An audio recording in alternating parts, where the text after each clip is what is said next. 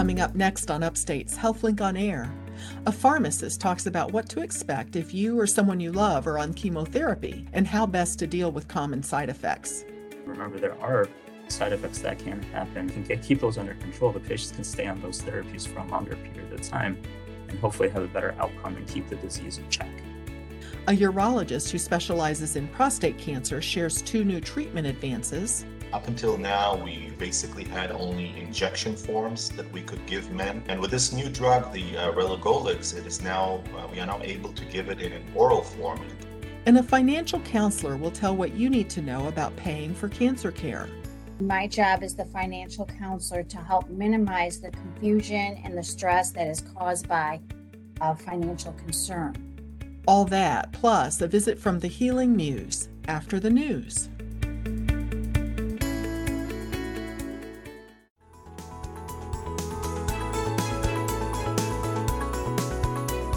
Is Upstate Medical University's HealthLink on Air, your chance to explore health, science, and medicine with the experts from Central New York's only academic medical center. I'm your host, Amber Smith. On this week's show, a urologist specializing in prostate cancer will tell about a new medication and a new method of PET scanning that provides more treatment options for men. Then, a financial counselor answers some of the most common questions about paying for cancer care. But first, a cancer pharmacist tells what's important to know about chemotherapy.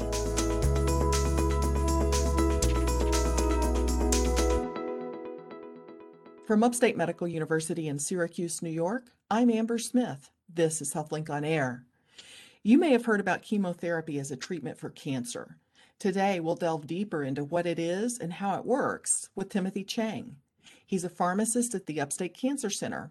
Thank you for being here, Mr. Chang. Thank you for having me today. What is chemotherapy? Is there a standard definition? Um, so, if we look at the definition of, of chemotherapy, um, it's any medications that are used to treat fast growing cells in the body. Um, and typically, this is referring to cancer cells. So, by fast growing, if there's other cells that are fast growing, they might be uh, affected as well. Yes, they, they can be, which leads to some of the side effects that can happen with chemotherapy. I see. Well, so it's not a particular medication or even a combination of It's a- medication. No, it's it's uh, referring to a um, just a, a group of medications that that can uh, do this particular uh, thing of of killing those fast growing cells. Um, so it's just a general term. How many different chemotherapy drugs are there? Probably uh, close to a couple hundred um, medications available right now. Um, and it, on uh, as time goes on, this uh, this uh, number keeps growing and growing. So, are, are some of the same drugs used for a variety of different cancers, or does every cancer have its own, you know, unique kind of chemotherapy? Depending on the medication, there there is some overlap with medic of medication between the different types of cancers. Um, it depends. Uh, a lot of this depends on the sensitivity of the tumor um, to these different types of chemotherapy, and if um, they are sensitive, and um, there is a potential for use for, for using these chemotherapies and those medications. Well, can you tell us about the first chemotherapy drug? I mean, how many years ago was this uh, sort of developed? So the first chemotherapy drug was available back in the 1940s, and its um, development of it was actually uh, fairly interesting. Um, it was derived um, from mustard gas that was used in uh, World War One by the Germans. Um, and what ended up happening was a doctor uh, was doing uh, looking at some of the autopsy results um, in, in some of the soldiers from from the First World War, and they noticed that the uh, bone marrow in these patients was significantly um, altered by by the mustard gas. Um, and then they looked at this and um, realized that they were able to use this type of they, they might be able to use this type of medication for cancer. And so um, they did some modification to the mustard gas, um, made it into a injectable product at that point. So it was called nitrogen mustard, um, and now it's commonly known as a drug called mechlorethamine. Um, and uh, they used it to treat a, the first lymphoma patient in the 1940s, um, and that patient had great results with it and ended up in remission at that time. So, sort of discovered by accident. Yes. Yep. Wow. Um, so the patient in the 40s had lymphoma. Is that uh, what kind of cancer is that? It's a blood type of cancer. Uh, the cell type in the lymph node uh, starts growing uncontrollably, and um, there are some more underlying things that can cause this, but um, that's the general uh, de- definition. Interesting. Well, can you walk us through how chemotherapy has evolved since then? In the broadest terms, chemotherapy can affect all types of cells.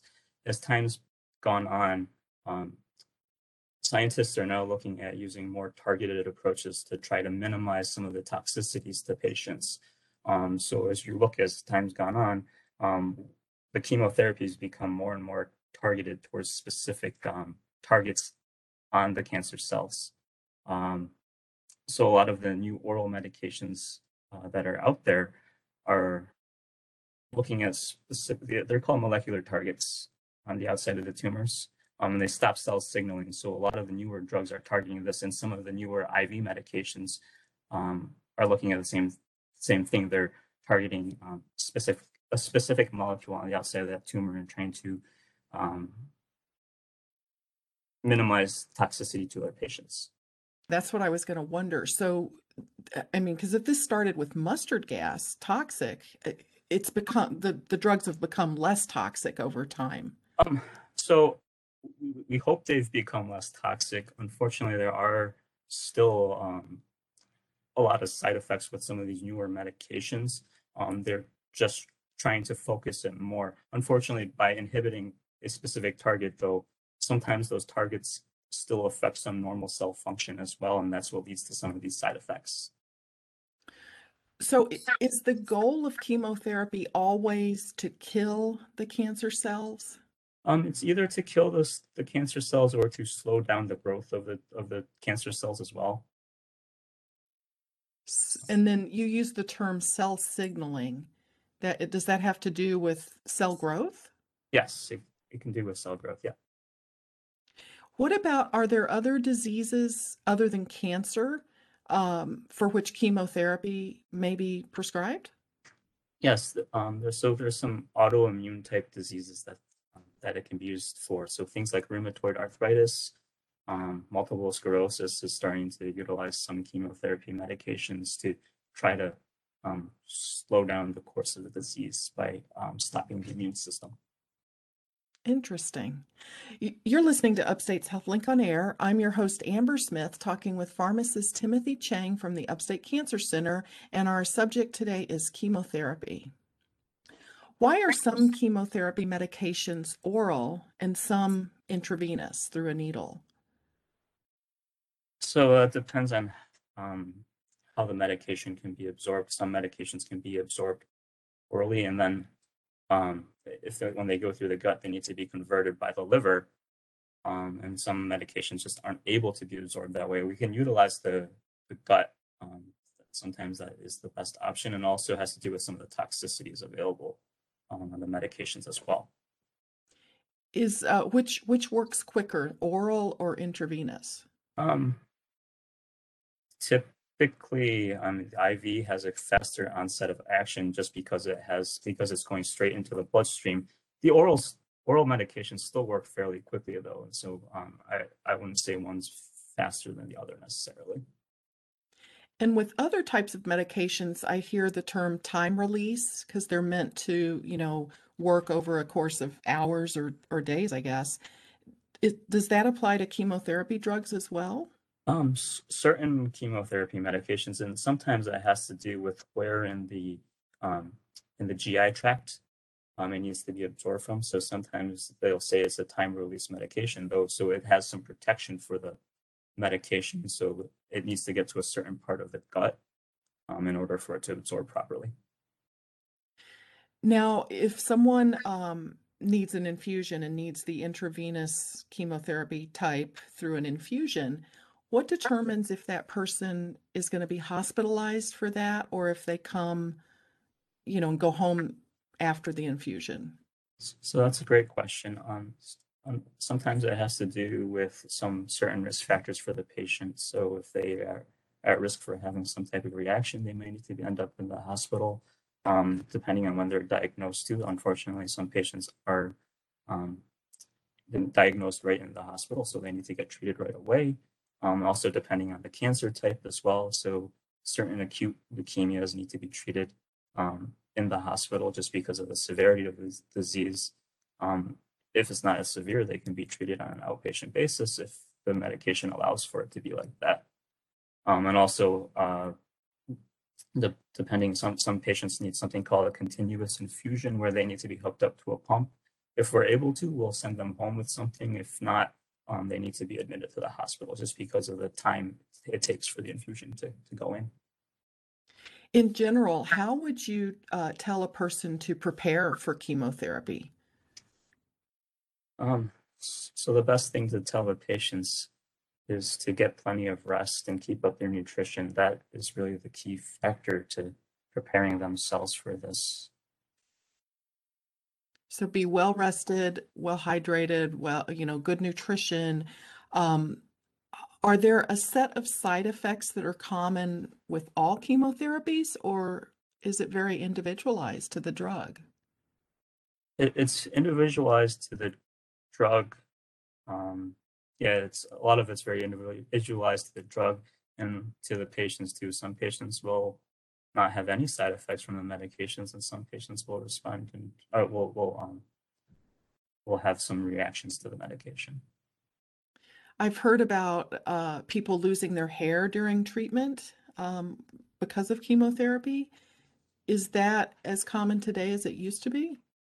Um, again, it depends on the medication. So as we were talking about before, um, with some of the side effects, we had said that uh, chemotherapy works on the fast growing cells um, in the body. And one of the fast growing cells in the body are, are hair, the, the, cells that produce the hair. Um, and so, like I said, if, if the chemotherapy is targeting, targeting those rapidly growing cells, then um, that's one of the first things that unfortunately does, that can go, um, is hair loss. Well, other than rest and, and nutrition, is there anything people can do, um, maybe during an infusion even, that will help their body receive the medication? Hydration and nutrition are probably the best things that they can do. And just um, making sure they have a good support system as well to make sure there's people around them that are able to uh, to help them during this tough time. Are there um, medications or strategies that can be useful to offset any um, negative side effects such as nausea or or fatigue? So as far as the nausea, nausea and vomiting go, I mean that that is also one of the uh, most major side effects with a lot of these medications. Um, and depending on the medication that's being given, um, there are there's a wide wide range of anti-nausea medications that be given. One example is a medication called uh, Zofran or ondansetron. Um, that seems to be the most commonly used one. Um, and then depending on the combination of chemotherapy medications that are being given, um, certain combinations um, have a higher potential for patients that have nausea and vomiting. And in those groups of patients, um, we'll, give a combination of anti-nausea medications to try to help uh, calm them down. And it's always important for the patients to remember too, um, we're going to give them um, the most common uh, anti-nausea medications. If they have nausea and vomiting still through, through that, though, it's important for the patient to always let the either the pharmacy or the uh, nurse or the oncologist know, um, and then they can always find something um, a little bit stronger um, to, to help these patients through this tough time. We don't want a patient to go home with that nausea and vomiting and um, have have these poor outcomes because of that. Do you have any advice for family members or loved ones for how they can help someone who's undergoing chemotherapy? Um, so the best thing to do is be an advocate for the patient. Um, do your research on the chemotherapy medication that the patient's going to be getting. Um, be present for that education part of it and just keep an eye out for the patient. Sometimes patients are too weak to say anything or too scared to mention anything. But if you can be an advocate for them, um, that, that really is the best thing.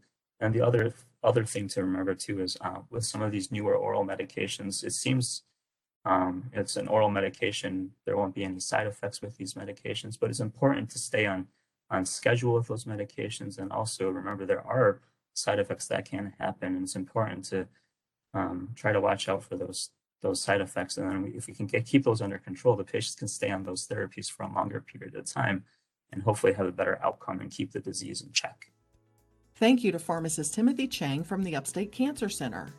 I'm Amber Smith for Upstate's podcast and radio talk show, HealthLink on Air.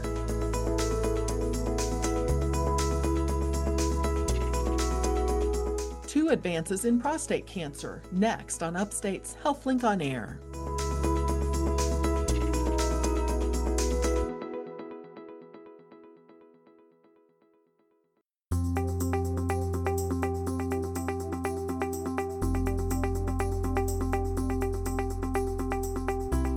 From Upstate Medical University in Syracuse, New York, I'm Amber Smith. This is HealthLink on Air. Among American men, prostate cancer is the most common cancer and the second leading cause of cancer death. The treatment of prostate cancer has a couple of new options, and urologic oncologist Dr. Hanan Goldberg is here to share them with us. Welcome back to HealthLink on Air, Dr. Goldberg. Thank you very much. Thank you for having me.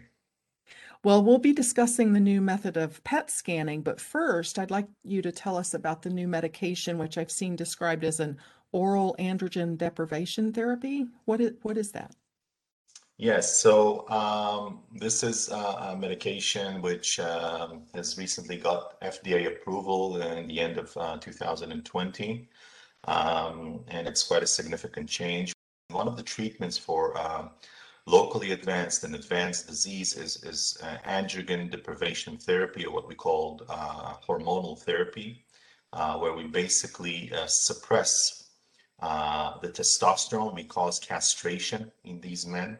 Uh, and up until now, we, we basically had only injection forms that we could give men. these were called LHRH agonists or LHRH antagonists. They're both a little bit similar, but they work. One of them suppresses the, the hormones and one of them causes a negative feedback loop. So eventually the, the end result is the same. It causes castration of testosterone.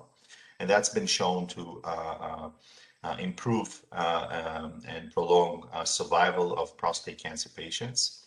And with this new drug, the uh, relugolix, it is now, we are now able to give it in an oral form, in a tablet form, uh, and then the patients do not need to come to the clinic to get injections every month or every three months or every six months. Uh, and that, that's been a um, significant improvement, especially in the COVID-19 pandemic uh, era, where uh, patients, you know, we tried uh, to prevent patients from coming to the hospital, from coming to the clinic, because these patients who are cancer patients are more at risk of COVID-19. So this is a huge uh, game changer.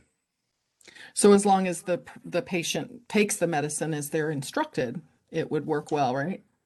Correct, correct. So one of this is one of the things that that that people who were against this said that the compliance is going to be an issue to make sure that the patients take. But there are actually many studies on other cancer medications, even for prostate cancer, uh, which are oral pills, and these studies have shown that that the compliance rate is actually better than we think it is. It's it's about ninety percent. So I don't think that's going to be a, a significant issue. Well, can you go over the expected side effects? Yes. Uh, so uh, for hormonal treatment in general, whether it's injections or oral therapy, uh, the side effects are actually quite similar. Uh, these are, it's very similar to menopause in women. That's the way I, I describe this to my patients um, basically hot flashes, uh, mood swings, fatigue. They can have some gastrointestinal symptoms, diarrhea, constipation. Uh, other uh, more um, severe side effects, they, it, it, can increase the uh, triglycerides, the, the amount of fat in the blood. It can sometimes cause diabetes as well, but the most common uh, side effects that men complain of are, are the hot flashes, the uh, fatigue, I would say musculoskeletal pain. But there's one important difference uh, which the uh, this drug, the relugolix, um, that the company is trying to promote, is that there's data showing that people who have cardiovascular disease, uh, heart attacks, uh, people have had stents, uh, ischemic heart disease, uh, what, we usually call. So the hormonal treatment in the form of injections and in general can cause actually more severe side effects in, in, the cardiovascular aspect. And then in this study, that uh, was published in 2020 in the New England Journal of Medicine, which is a randomized uh, multi-center study comparing this new, this new treatment, the relugolix, to the standard injection treatment. They showed that the with the pill, with the relugolix, there's 54% less cardiovascular events. So the numbers were not uh, uh huge. It was, uh, I think, uh, somewhere between 7.5% to 3.9%, if I remember correctly. But again, if you compare the 7 point uh, something percent to 3.5, it's a 54% difference. And that's another reason why patients who have prostate cancer, but also have cardiovascular issues going on, this drug is probably uh, preferable to them. That's good to know. So, are there any conditions that would disqualify a man from taking this medication? Uh, not really. I don't think there's any contraindications uh, significantly or something uh, you know uh, out of the ordinary for these patients. Um, it's usually the, the side effect profile that we're worried about um, because these patients either take them anywhere between six months to up to their whole life. It all depends what type of disease, how advanced their disease is. But there are usually no uh, um, exclusion criteria for, for getting this treatment. The website for Orgovyx, I guess that's the trade name of of this drug, right? Correct. O R G O V Y X. Um, the website indicates that serious adverse reactions occurred in 12% of patients taking this medication. Can you describe the adverse reactions and how would a patient make sure that he's not going to have an adverse reaction? Yeah, so so the uh, in the study that I mentioned before, um, um, the, the, it's called the HERO study, very nice name also, uh, which was published in the New England uh, Journal of Medicine. Um, the, the side effects are uh, actually for the hot flashes that hot flashes that I told you about before. It was actually around 50 something percent in both groups because that's the most common side effect. Uh, there is treatment that we can give for, for patients that are coming and complaining of this common side effect. Um, it's a, another hormonal treatment, progesterone, and other other types of treatment that we can give that actually usually helps them quite a lot. The other thing is fatigue uh, and the gastrointestinal symptoms. These were anywhere between 12 to 21 percent uh, in the study. Um, unfortunately, there's not much we can do there. Um, a lot of the men do get used to these side effects and with time they are less uh, bothering to them. Um, but sometimes, you know, the fatigue is something that I warn my patients always that that's something that's going to accompany them as long as they're on this hormonal treatment. And again, the best example that I use is, is uh, the menopause in women is, is very similar uh, side effect profile to that as well. If this medication works as intended in a man with advanced prostate cancer, does it extend his life? Yes, it has been shown to extend life. So, um, as I said, this is given to a variety of prostate cancer patients uh, from from local uh, local disease in the prostate. One of the, the, two definitive treatments that are usually offered to patients with localized disease only in the prostate is either surgery or uh, radiotherapy. And if it's more aggressive disease, we usually add hormonal therapy to the radiotherapy treatment. And uh, that's been shown in many studies in the past, uh, prospective randomized studies to actually um, in, improve survival. So there's there's clear data for that. And even for the metastatic, the more advanced disease, uh, that hormonal treatment is the mainstay of treatment, at least to, to date and that's been also shown to uh, um, prolong, um, prolong life. This is Upstate's HealthLink on Air. I'm your host, Amber Smith, talking with Dr. Hanan Goldberg. He's a urologic oncologist at Upstate, and he cares for many patients with prostate cancer. We talked about the new medication Orgovyx for men with advanced prostate cancer, and now we're going to discuss PET scanning with a newly approved imaging agent. The Food and Drug Administration recently approved Pylarify to be used during uh, positron emission tomography or PET scanning. So I'd like for you to explain how this fits into the treatment plan for someone with prostate cancer. Yes. So um, up until um, a few years ago, the, the imaging scans, uh, the, the testing scans that we had available for prostate cancer patients, what we call today the conventional imaging uh, tests, were either CT scans and, and, and, nuclear bone scans. And these were uh, uh, what we had, and they were far from perfect. unfortunately, they, uh, they were not accurate enough to diagnose uh, metastatic disease, especially when the PSA, that is the blood test that we measure in prostate cancer patients, and we use it as a marker to see how advanced the disease is. And when the PSA levels were extremely small uh, extremely low, uh, these imaging tests uh, were just not accurate enough. And, and, in the last few years, there's been significant uh, um, advancement in this field. And until the, the molecule that is called PSMA uh, was found, um, which is prostatic specific membrane antigen, and it's been found to be very specific to prostate cancer, and it's overexpressed in more than 90% of tumor cells. It is uh, sometimes shown in other places in the body, like the salivary glands, lacrimal glands, but it's mainly, again, uh, in the prostate. And uh, uh, uh, healthcare and science have been using this molecule to devise new imaging tests. One of them is the, is the PET CT scan, which is a more of an advanced uh, CT scan. And we use this special uh, uh, radioactive marker, uh, which is Pylarify, that's what basically it is.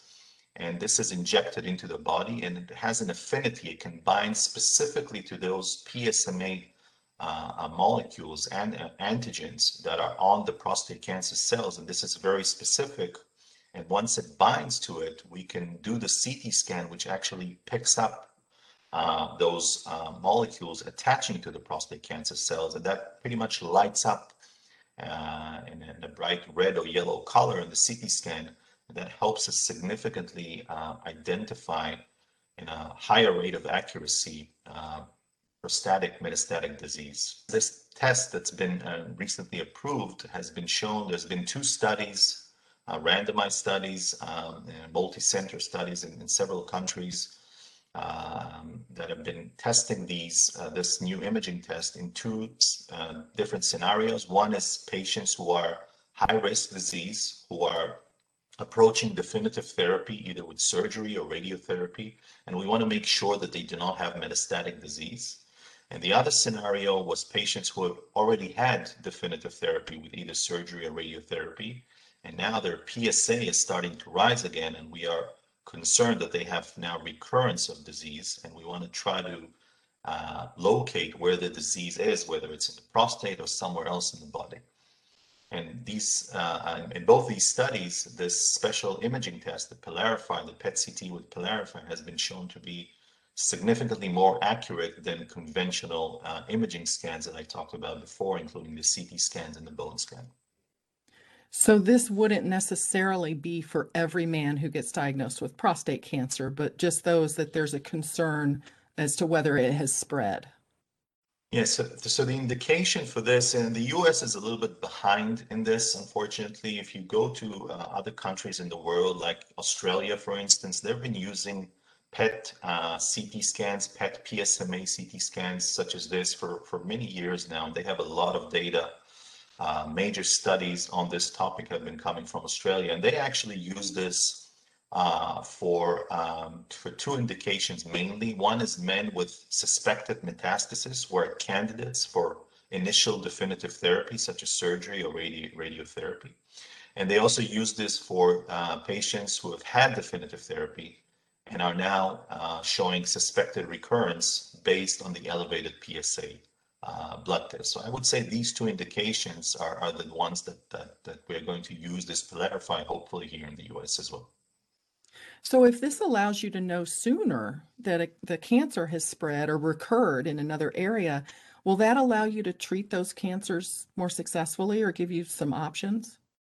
Absolutely, absolutely. That's a great question. So in, in those the two studies that I uh, uh, mentioned to you before, that they actually checked, uh, examined the role of this Pylarify uh, um, in patients. So that in patients specifically with with suspected recurrence after after definitive therapy, using this uh, advanced imaging scan, the Pylarify, uh, about 69% of patients were found to have metastatic disease that was not uh, seen on conventional imaging. So that caused the management of these patients to be completely altered.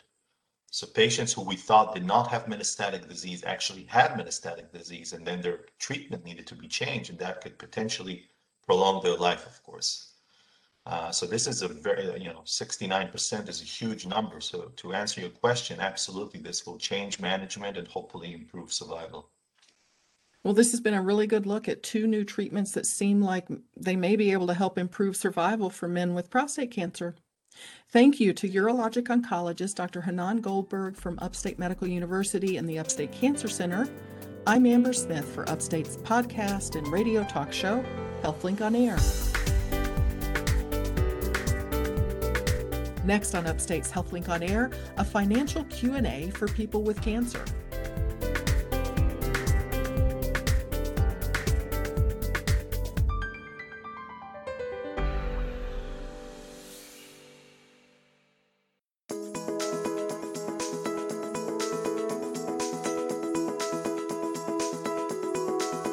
From Upstate Medical University in Syracuse, New York, I'm Amber Smith. This is HealthLink on Air. In addition to all the medical questions a person might have when he or she is diagnosed with cancer, are questions of a financial nature. Today, I'm speaking with Linda Naples. She's a financial counselor at the Upstate Cancer Center. Welcome to HealthLink on Air. Oh, good morning, Amber. Thank you for having me. Can you tell me what happens if someone who doesn't have health insurance is diagnosed with cancer? So, First, let me start off by saying that the financial aspect of dealing with a cancer diagnosis can be very complex and overwhelming for our patients here, especially if you do not have insurance.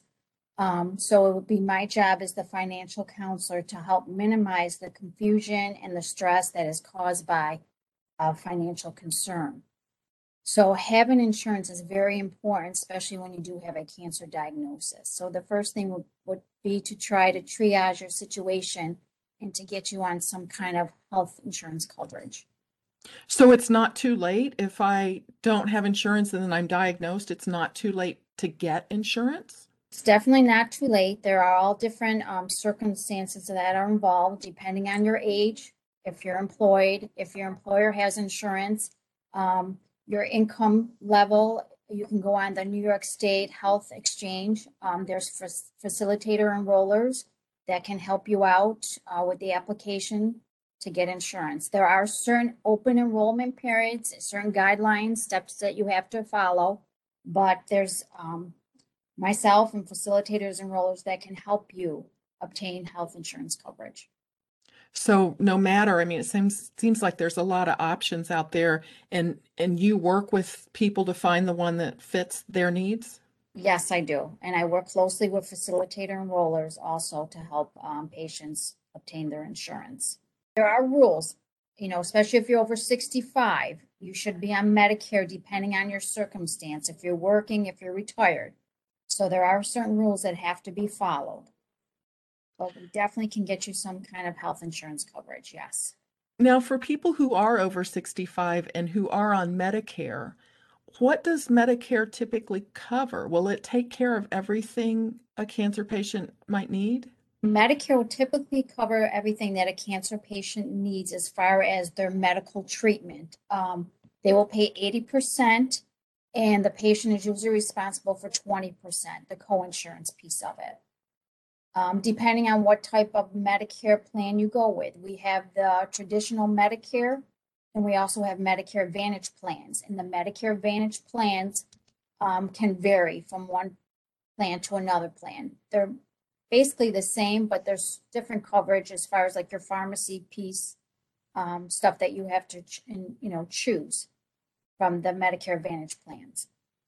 So it sounds like there'll likely be some out-of-pocket costs, what, depending on, you know, there may be a, a discrepancy between how much, but that there will be some sort of out-of-pocket cost for a person either with Medicare or with private health insurance.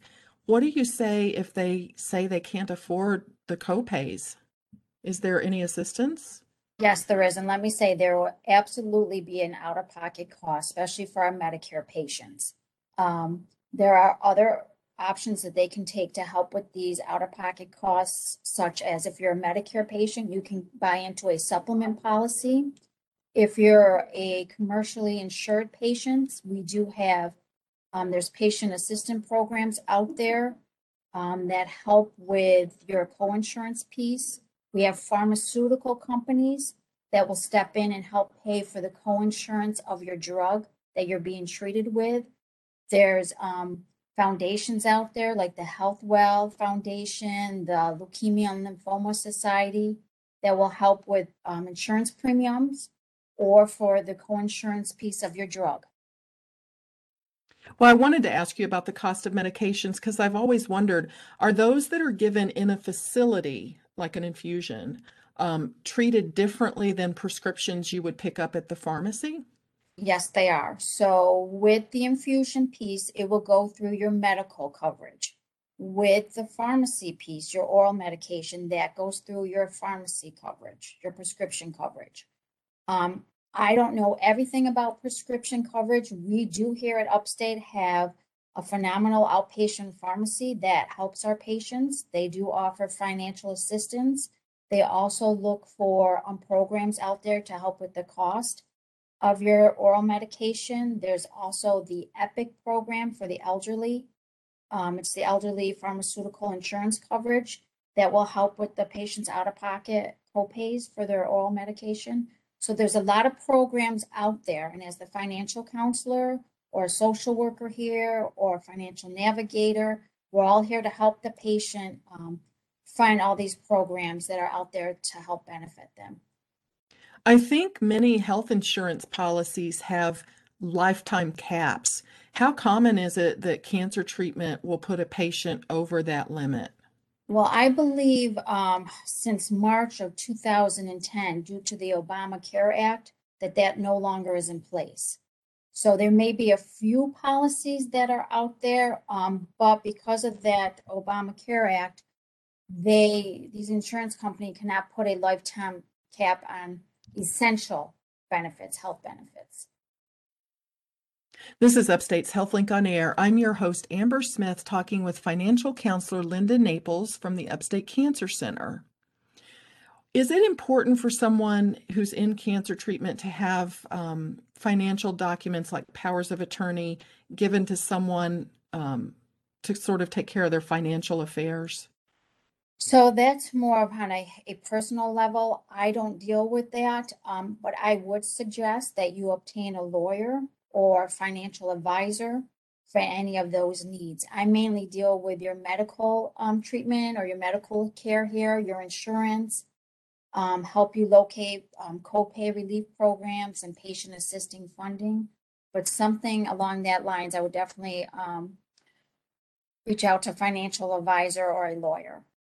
Do you see patients um, who are able to handle all that on their own, or do you think that um, some some people sort of need a friend or a family member to help them? I think most of our patients need somebody to help them. Um, and I'm also here to do that. Our bills here can be quite confusing um, and overwhelming at times. They come in so fast, but we are here to help our patients. Um, I will spend hours sometimes with one patient um, just on one treatment if they let their bills pile up.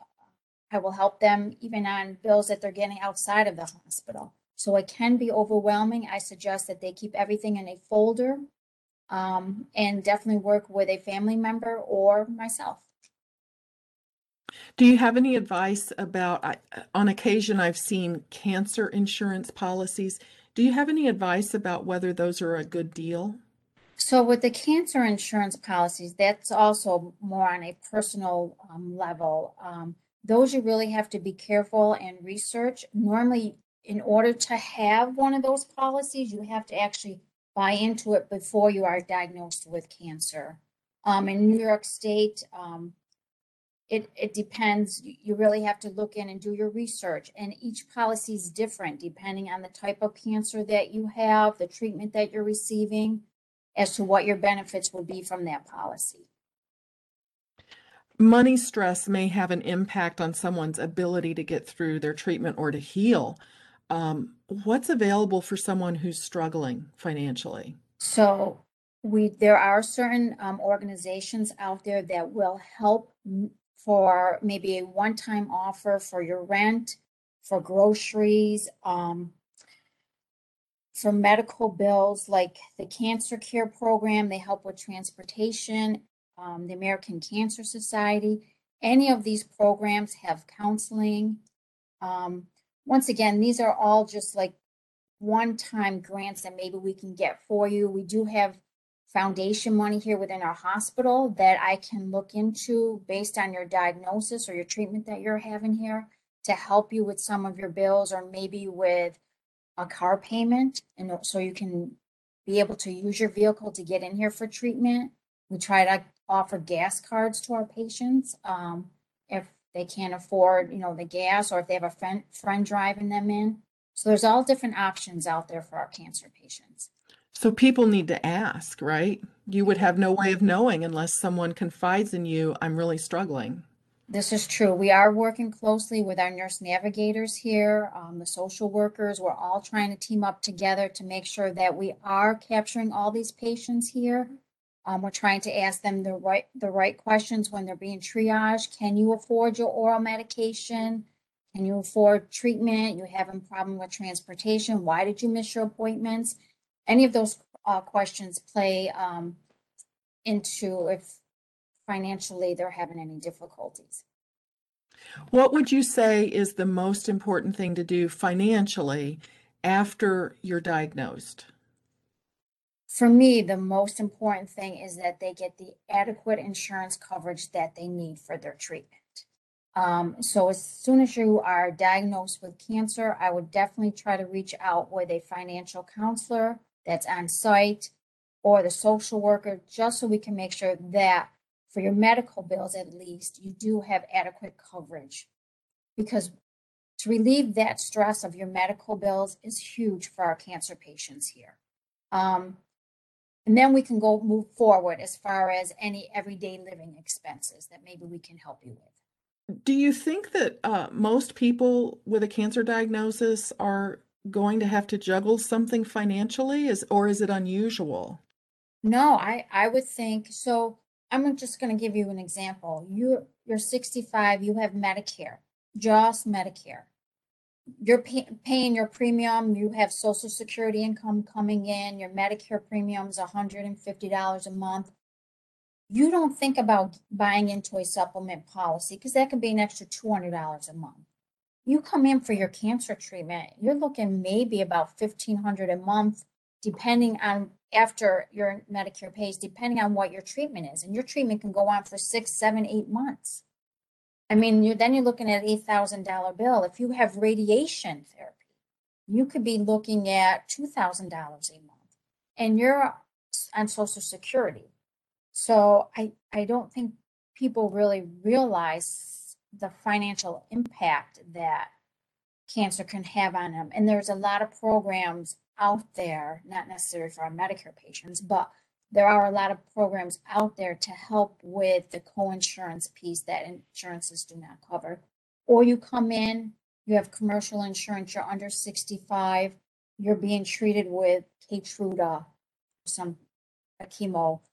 You know, I can look up and the manufacturer may have a program out there that says, hey, after your commercial insurance pays, we'll pick up what they don't pay for our drug. So that Keytruda drug may be fifteen thousand. After your insurance company pays, they impose nine hundred dollars onto you. This program will pay for that nine hundred dollars. You know, it all depends. All programs are different. They can be income based, maybe no income based. Um, it's a lot That's really good to know because I, I think, you know, even people who feel like I'm good, I have insurance, it sounds like they're, these copays are going to add up like tremendously, maybe, and fast. Depending on your insurance, so that's the key, depending on your insurance coverage. Um, some insurance coverage have like an out-of-pocket ma- maximum, so after you spend five thousand out of pocket, they'll pick up everything in full. Another important piece is wherever you're having treatment, make sure that they participate with your insurance. That's That's true. that is key because we have contracts with Excellus, uh, MVP, Aetna. We didn't have, if we didn't participate and have our contracts with them, your out-of-pocket expense might be a lot larger. So if you made the mistake of going somewhere that your insurance company doesn't have a contract with, you might be on the hook for all of it. Absolutely. If they do not take your insurance, then they will probably bill you at full charges.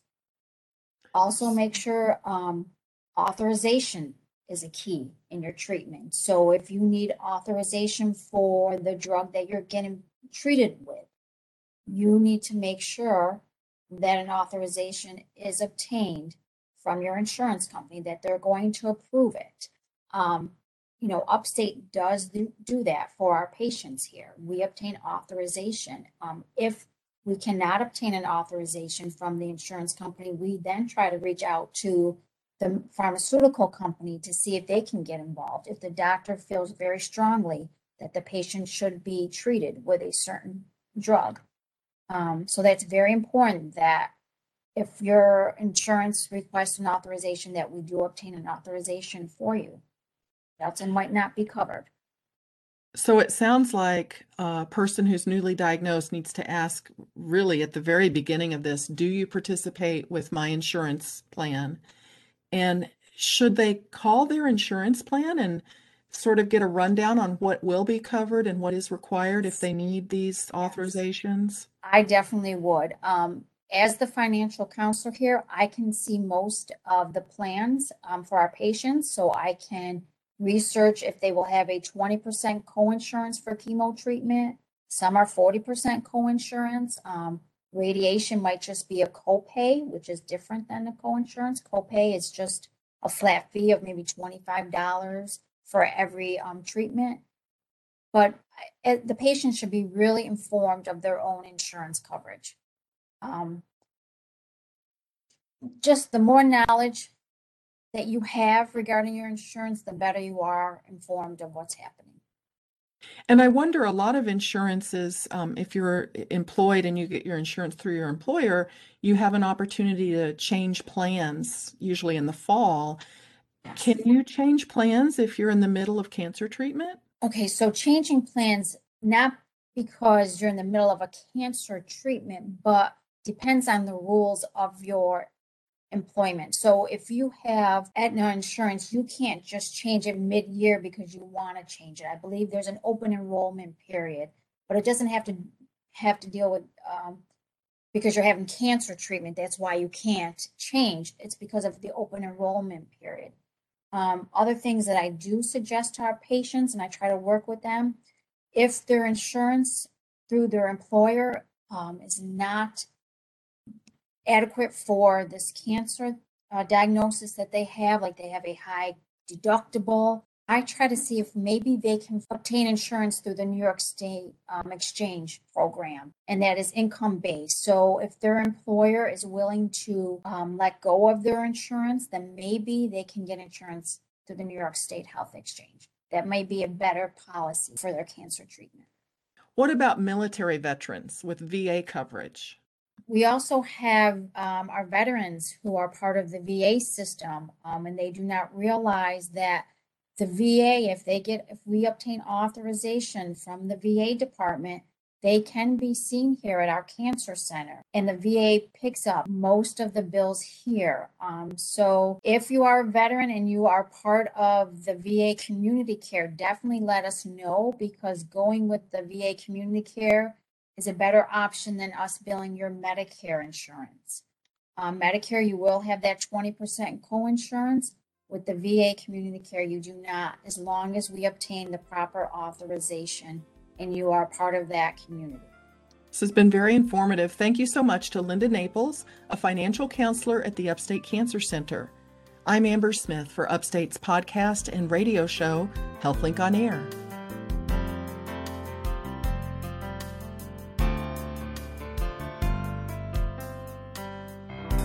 And now, Deirdre Neilen, editor of Upstate Medical University's Literary and Visual Arts Journal, The Healing Muse, with this week's selection. Marie George discovered her love of poetry after retiring from serving as a Lutheran pastor and bishop. Her poem Small World assures us that even when our healing insists on our being confined or somewhat limited, our minds can help us soar. Small World. My world felt very small it consisted of the recliner and the sunroom. Not allowed to drive, I did walk occasionally. At first, I passed just a few houses, up then down the street. Eventually, I worked up to a slow amble around the neighborhood. The limits were clear my home, my yard, my street. In my life with limits, my small world grew larger. I sat still long enough to see hummingbirds, watch earthworms, read poetry, write letters, Stuck in one place, I had time to dig around my roots, loosening the soil, making room to imagine, wonder, create.